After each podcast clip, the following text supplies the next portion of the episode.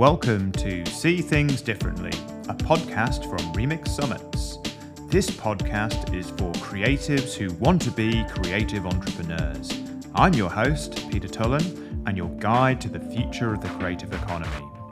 Thousands have gathered at Remix events in leading creative cities around the world, such as London, New York, Sydney, and Istanbul, to hear from the visionaries behind emerging creative powerhouses such as Meow Wolf, Punchdrunk, Secret Cinema, and teamLab, alongside established players such as Glastonbury, Burning Man, and MoMA. I believe we're in the age of the creator, and through See Things Differently, we have another platform to share the stories of these pioneers who are developing creative content, products, and incredible experiences that are reshaping the economy. Finally, if you like what you hear, there are literally hundreds more talks from Remix events at remixsummits.com. And better still, many of them are free, so what's not to like?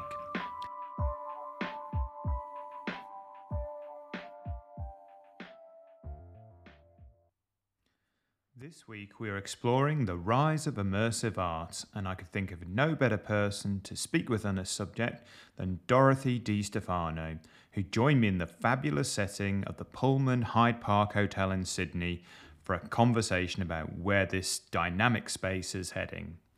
Dorothy is one of Australia's leading voices in the global phenomenon of immersive and interactive art.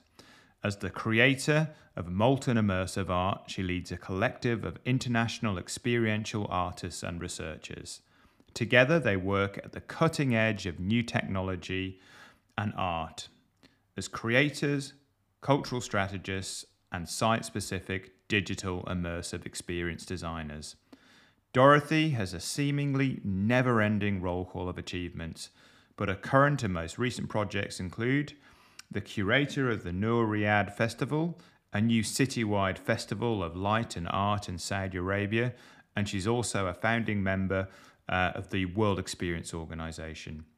She was recently named as a top voice on LinkedIn, and she has nearly 50,000 followers that tune into the incredible content she shares from around the world on immersive art.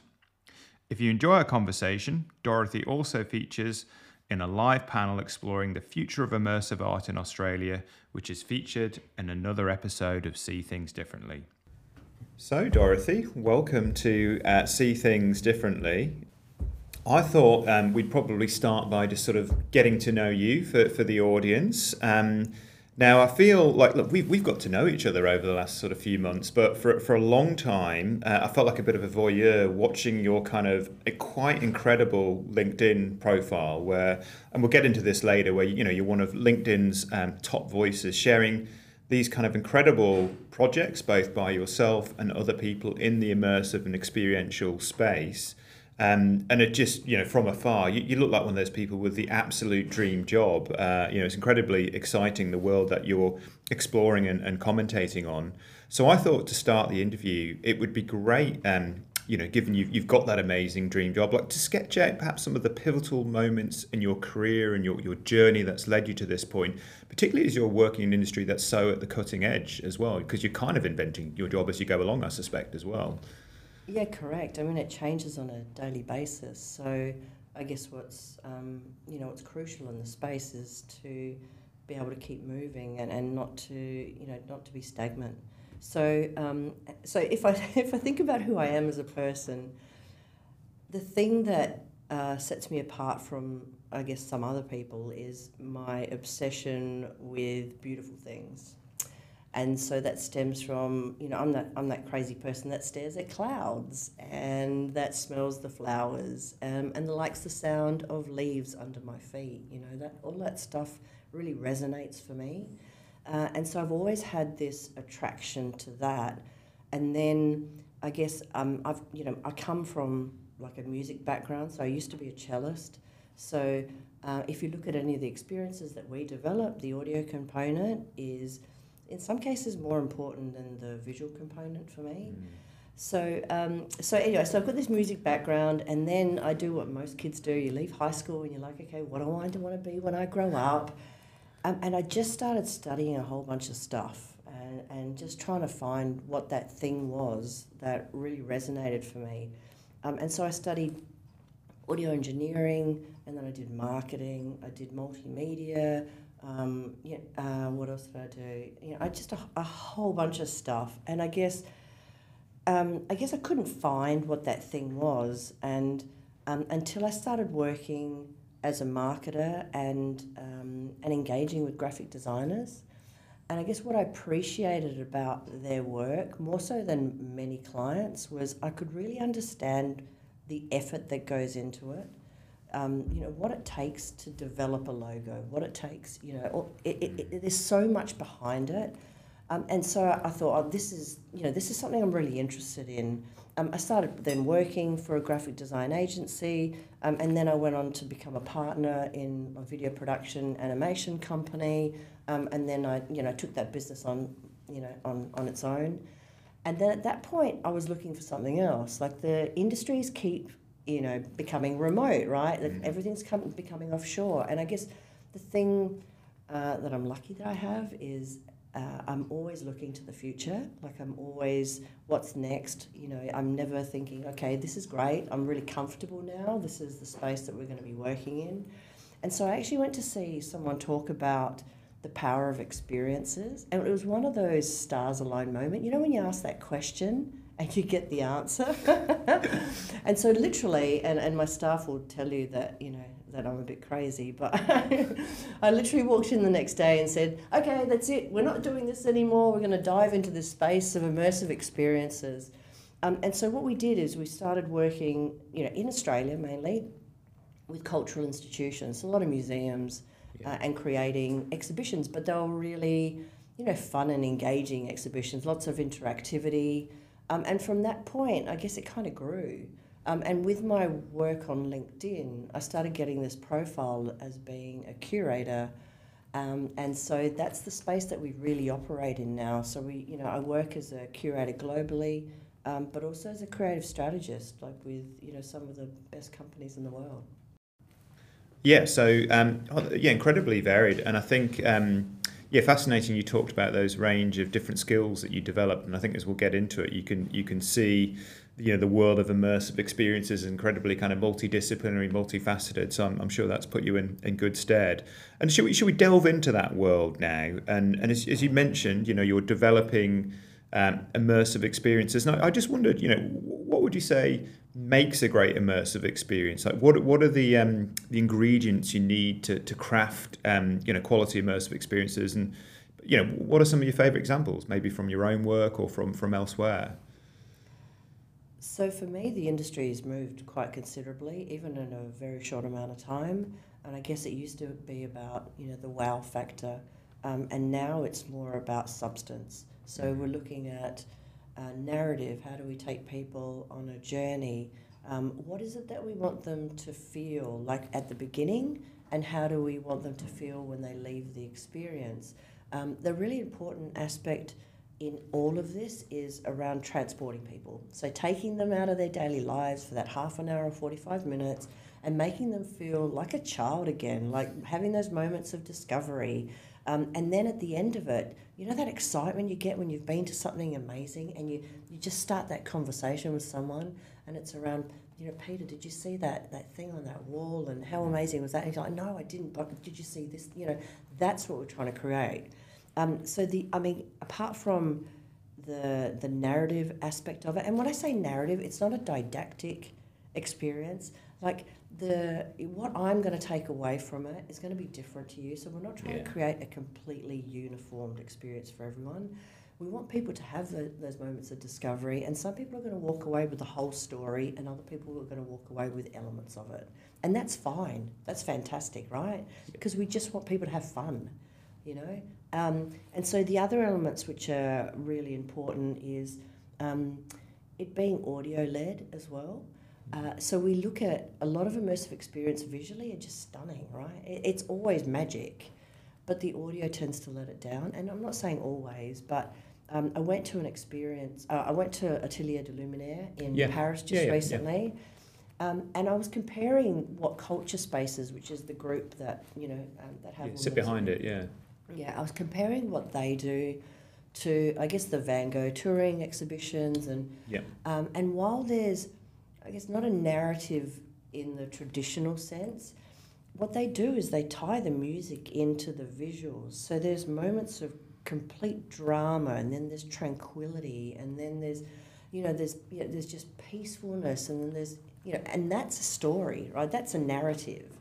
Um, so that's really, really important. Yeah. And also the the equipment is crucial as well. I, again, I'm I'm talking from an audio perspective, because for me, you know what it's like. If you if you go to a movie, can you imagine if you went to see a movie and there was no sound effects or there was no score? Like you just you don't feel connected to the experience. So those elements are crucial.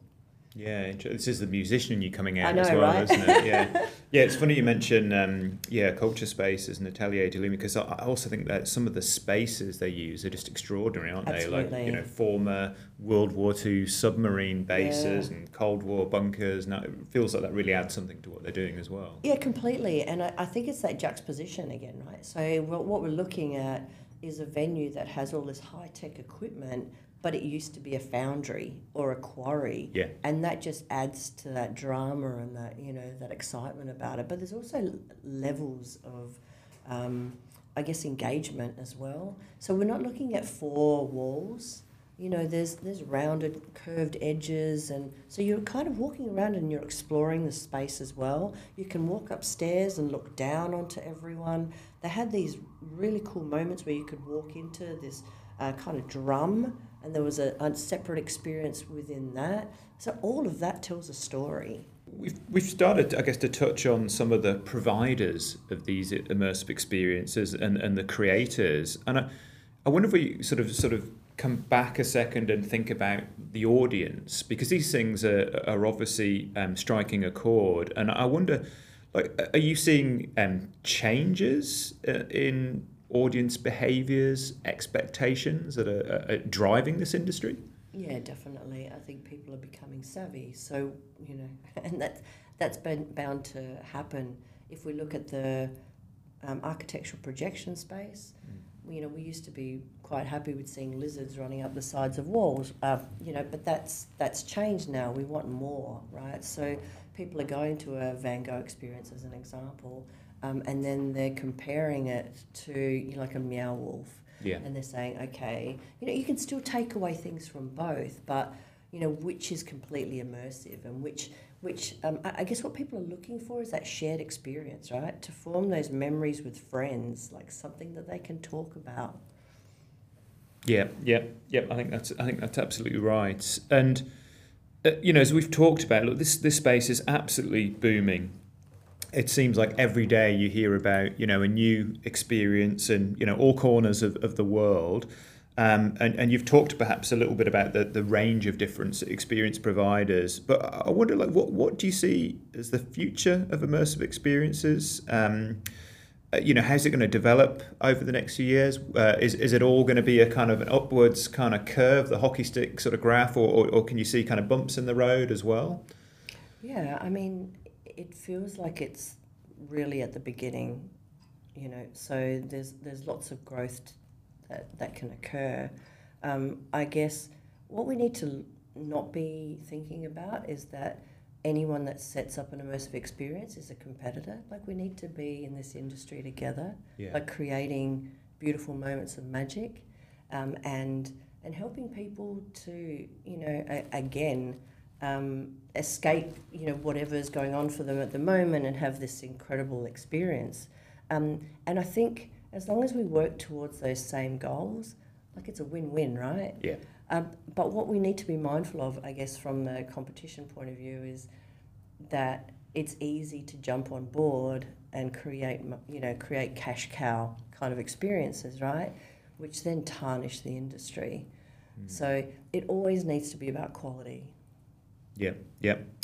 Um, okay, well, yeah. If we if we keep sort of down that um, future track, I mean, you know, one of the things that's obviously happening is technology continues, you know, to develop a, a pace and um, I mean, is and look, this is this is a hard one. It's always to, hard to predict the future of technology and where these things might go. But but it, but it's obviously opening up new frontiers in terms of possibilities around immersive experiences. And, and look, and how do you think those technologies might shape the, the possibilities as, as we go forward? And how are they doing it currently? I mean, technology is amazing. Like, we should be grasping it and trying to use it as much as possible to tell stories. I think what's important is we never want the technology to be at the forefront. So it needs to be hidden, and you know, um, we don't want people pointing out the equipment and saying that oh, that's a fantastic projector. Um, but it needs to feel it needs to feel natural in the space, right? But there's so much happening at the moment as far as you know, like the Microsoft HoloLens Two yeah. is really taking that idea of um, engaging. Like that interactivity is really important in an immersive experience to really capture people um, and to um, you know to really get them involved and excited in the experience, right? So we have that, but the, the thing that excites me is this haptic technology. So people like um, what they call Marshmallow Laser Feast. Yeah, yeah. They yeah, do the some UK, incredible yeah. work out, yeah, out of the UK. Um, and they use like haptic vests to, you know, with their VR experiences, but also things like haptic floors, which are really exciting. So the idea that you can feel something approaching before it's approaching. Um, the other thing is, uh, you know, we're looking at LED versus projection now. So that's that's kind of a conversation that's happening at the moment. Um, motion trackers. So you know, teamLab have already been using that. So it's not something new, but they're becoming far more sophisticated, you know. So um, you can actually sense not only where people are, but you can sense the reactions of people and then be able to um, change the story or the narrative based on how people are feeling. But mm. that's exciting, right? So it means that um, every time we go into an experience, it'll be completely different from the last time based on you know the group interaction. Yeah, it's, oh, as you say, it's, it's really exciting. You know what's what's possible now and what, what's going to happen just around the corner. I know um, the other day I was um, reading the, uh, the, the review of the new ABBA Voyage uh, show, and uh, it was in, in the Guardian. The, the, the writer was talking about the fact that you know you, you know from from their perspective they couldn't tell the difference between you know what was technology and what was real, which Amazing. is you know ex- extraordinary, really, isn't it? Um, yeah, great. Okay, well, uh, earlier on you talked about actually some of your um, initial work had been with cultural institutions and you know remix as an event and see things differently as a podcast. You know, uh, quite a number of our listeners are working in the sort of cultural and the creative industries. Um, unlike many other sectors, um, you know that's a sector that's now starting to be disrupted by some of these new technologies, some of these new players and, and experiences. Um, and, and I wonder, you know, what opportunities and challenges um, do you see for um, other parts of the cultural sector and the creative industries to benefit from the immersive rev- revolution, whether that's museums, galleries, or perhaps some of the heritage buildings that we talked about with the Atelier de Lumière? Like, what do you do with a Second World War, you know, submarine base? And that struck me as a really kind of great solution to how you activate a, a building in a totally different way. Yeah, completely. I mean, we we're starting to work with some museums that really see the benefit of combining. So I guess what we don't want to do is go, okay, we're not going to create the museum experience like it used to be. I think mm. there needs to be a combination, right? So yeah. we still need to have that factual, the information, the plaques, and all of that, but there also needs to be that other element, you know, something that transports people, um, and and that opens it up to you know wider audiences. It's far more engaging. Uh, and so the conversation's being had, and, and they're starting to understand. Okay, if we you know if we want to capture these audiences, we really need to start moving in that direction. I guess the issues around that is funding, right? Because when you're looking at immersive experiences, seventy to eighty percent is all around hardware, right? That's where the budget lies, and so. Yeah. It's around okay. Well, how do we get that philanthropic funding to be able to create those experiences? But there are players out there that are having those conversations, so it's pretty exciting.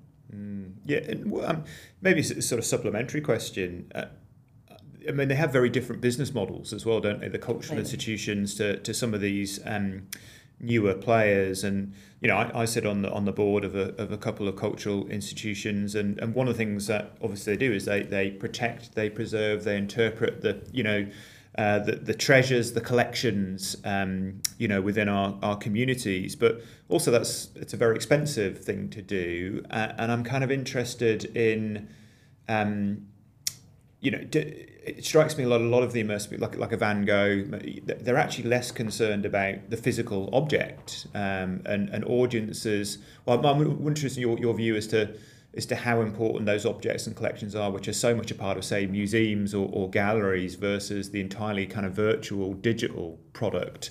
Okay. Um, and whether you where, do, do you need the physical collection or item anymore, or, or is it a combination thing that you talked about?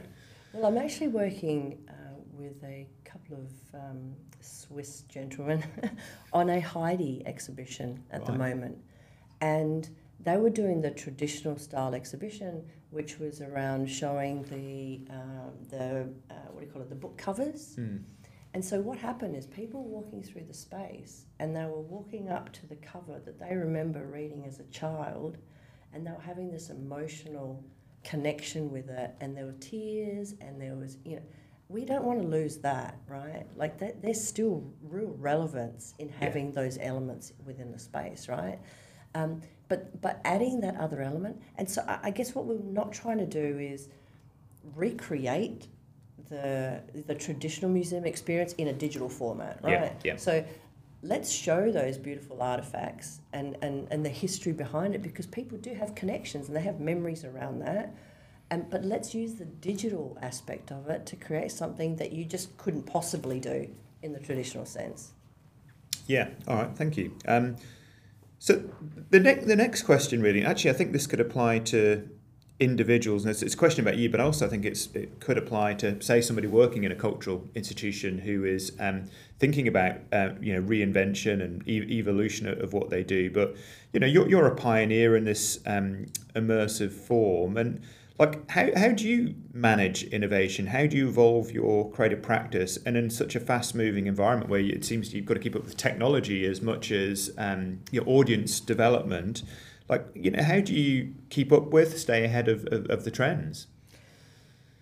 So it's having a small team actually. So mm. um, i think what people will find surprising is there's only three of us at Molten um, so very nimble. It's very completely nimble um, and it's it serves the purpose, right? So the the team is all around creative strategy. Um, you know, one of my team members is from a theatre background, so he's very good at developing narrative. Um, but then we have an extended family, right? So we have people that are based in Sydney mainly, um, and they come from a production, from again from a theatre design background, from a lighting background, um, and we bring those people into our team depending on the project, right? But then we get to collaborate with the best people in the world, right? So the industry is all about collaboration, right? And what that means is every project is completely unique and completely um, exciting and you know and we have no idea what direction it's going to go in and there's all this knowledge sharing that's happening in the process so it's just a continuous learning curve which keeps which keeps it really exciting and you know obviously you know something that I uh, thrive to you know. sorry. Yeah, no, no. Well, it, sounds like being a great collaborator is at the heart of a lot of this, and and and being able to collaborate in a very multidisciplinary way. So to embrace lots of different, you know, trends, types of, of, of people, and, and that I guess you know I know with Remix, one of the great joys for, for me is you, are dealing with people from lots of different industries, and you put them in the room together, and that kind of sparks new ideas, doesn't it? And it sounds like, in a, in a sense, you're, you're doing that within your business, you know. Yeah, completely. And I guess um, I get asked a lot, "Oh, what courses can I study to, you know, start working in your industry?"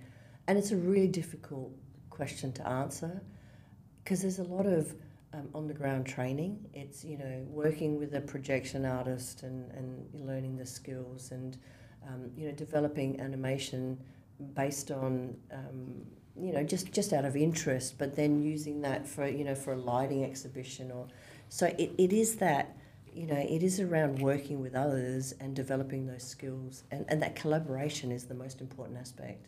Mm. Yeah, great, thanks. Um, the, the next question is, is really, I think, sort of focusing on um, you again and, and the incredible um, success you've had through LinkedIn to the point where you were named LinkedIn Top Voice Um, and if anybody who is uh, listening to this isn't following Dorothy on LinkedIn, that's my number one and recommendation as a result of this this podcast. It will it will definitely um, change your world and inspire you as to what's possible in the the immersive space. But it, it strikes me, you know, through your activity on um, LinkedIn and, and your work, you've really developed this kind of personal or, or creative brand, uh, and and of and I guess my question here is like you know how do you have you gone about sort of growing a community around your creative output? Because it seems that that's really something which is sort of supercharged you know your ability to make a difference actually you know? Yeah completely. Um, I'd love to say that it started from a positive place but it actually didn't um, I actually started hitting LinkedIn um, out of frustration right. so we were getting approached a lot to create works by other artists that were you know that were created in Texas. It's like, we want exactly this thing, and can you do that for us? I was like, no, we, we first of all, we're not going to recreate someone else's work, yeah. but it's a diff- different demographic. You know, we want to create something specific to our industry. So, I guess what I what I was trying to do was to highlight the work that's happening globally and just go look at look at all this amazing stuff that's happening. Like, let's get inspired by these incredible people.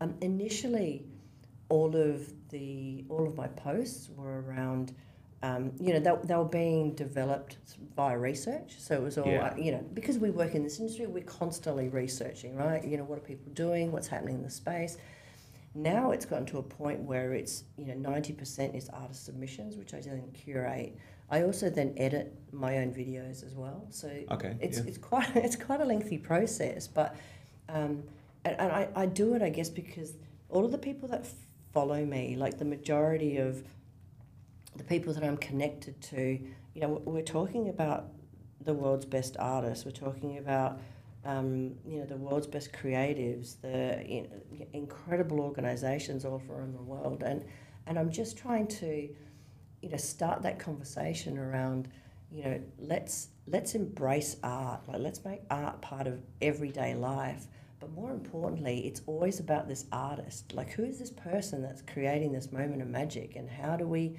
connect them to another organization? And so, even though I'm, you know, even though my face is, on LinkedIn, it's not about me ever.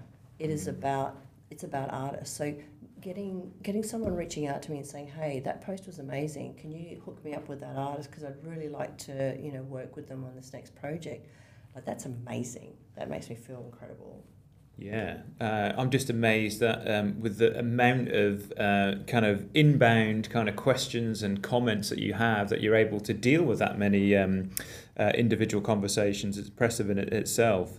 Um, I, I, now want to move on to the thorny issue of art and money, and and but part part of the reason um, you know we started to see things differently is you know my, my sense is there's a lot of creatives who want to um, take advantage of the opportunity to be creative entrepreneurs. So, so they're creatives but they also want to develop sustainable or even sort of scalable practice so they can they can reinvest in the growth of their creative product.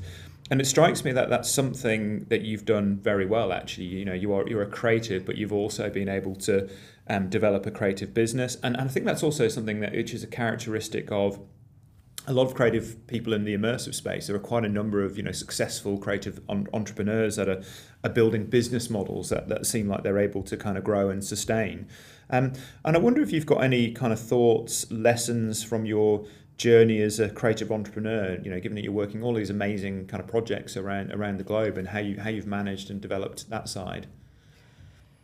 So for me, having the right team, I guess, is the most important aspect. So the the two other people that form part of Molten, I've worked with for over sixteen years, and so we have this complete trust.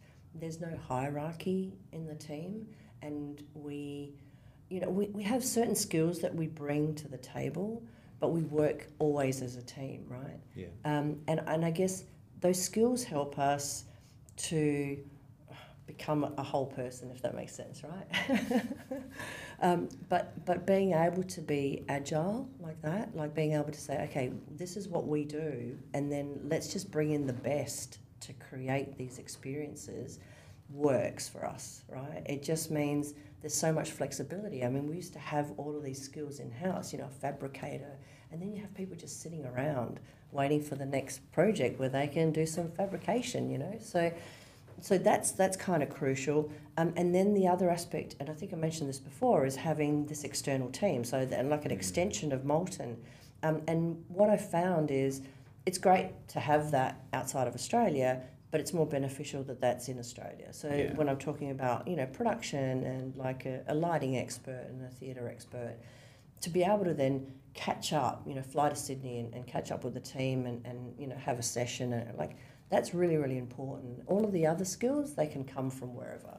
Yeah, yeah. I like the metaphor of um, building the whole person as well. I mean, I think that's also a kind of really honest way of looking at it, in the sense that you sort of go, uh, that's as much about what skills you don't have as what skills you bring to the table, and being honest around, well, there's a gap there. We need to fill that gap. And I know, sort of similar to maybe the startup world, isn't it, where um, I, know, from my experience, you know, it's finding the if you're going to set something up, you know, how do you find the right co-founders that have got the skills that you haven't got, and, and, and to be really honest about what you do need as much as what you can kind of bring to the table. So completely, and especially yeah. in a creative industry, I think you've got to be really careful with who you work with because as soon as there's some kind of toxic, mm. um, you know, relationship or or feeling, it, it just it just stifles creativity completely. So you need to be able to trust these people and and that allows you know uh, some of some of our best ideas have come from that wacky, you know, like left of field kind of idea that someone has raised, which we're all laughing at, and then it's like, oh, well, actually, that's perfect. That's the one. That's the yeah, right.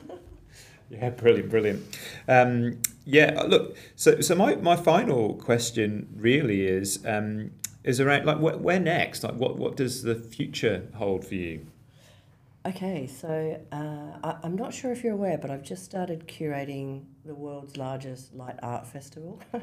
no, so but tell me more. In Saudi Arabia. So it's called Noor Riyadh, and my portion of the program is 100 artists.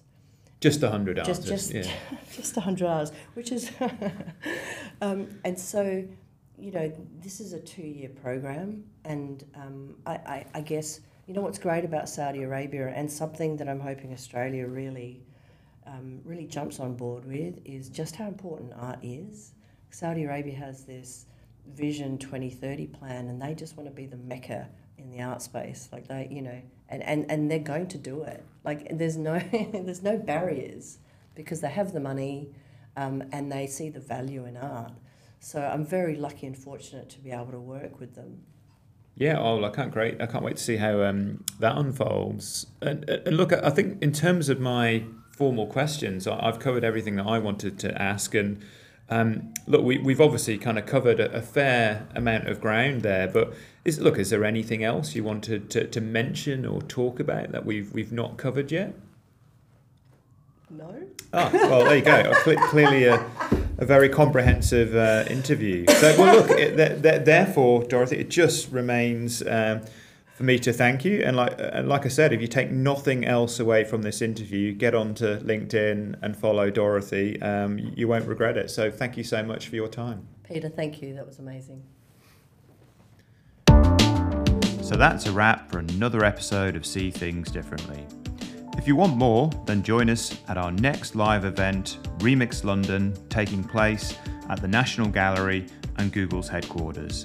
We have speakers such as the CEO of the Barbican, the general manager of Patreon, who've generated 3.5 billion and counting for creators. We have the executive in charge of Industrial Light and Magic, part of Disney, the people behind Star Wars, Jurassic Park, and the recent ABBA Voyage immersive experience. We have other cultural organisations such as the Australian Centre for the Moving Image. Uh, we have the founder of Secret Cinema, uh, and many, many more um, that will be exploring the future of the creative industries. You can find out more at remixsummits.com.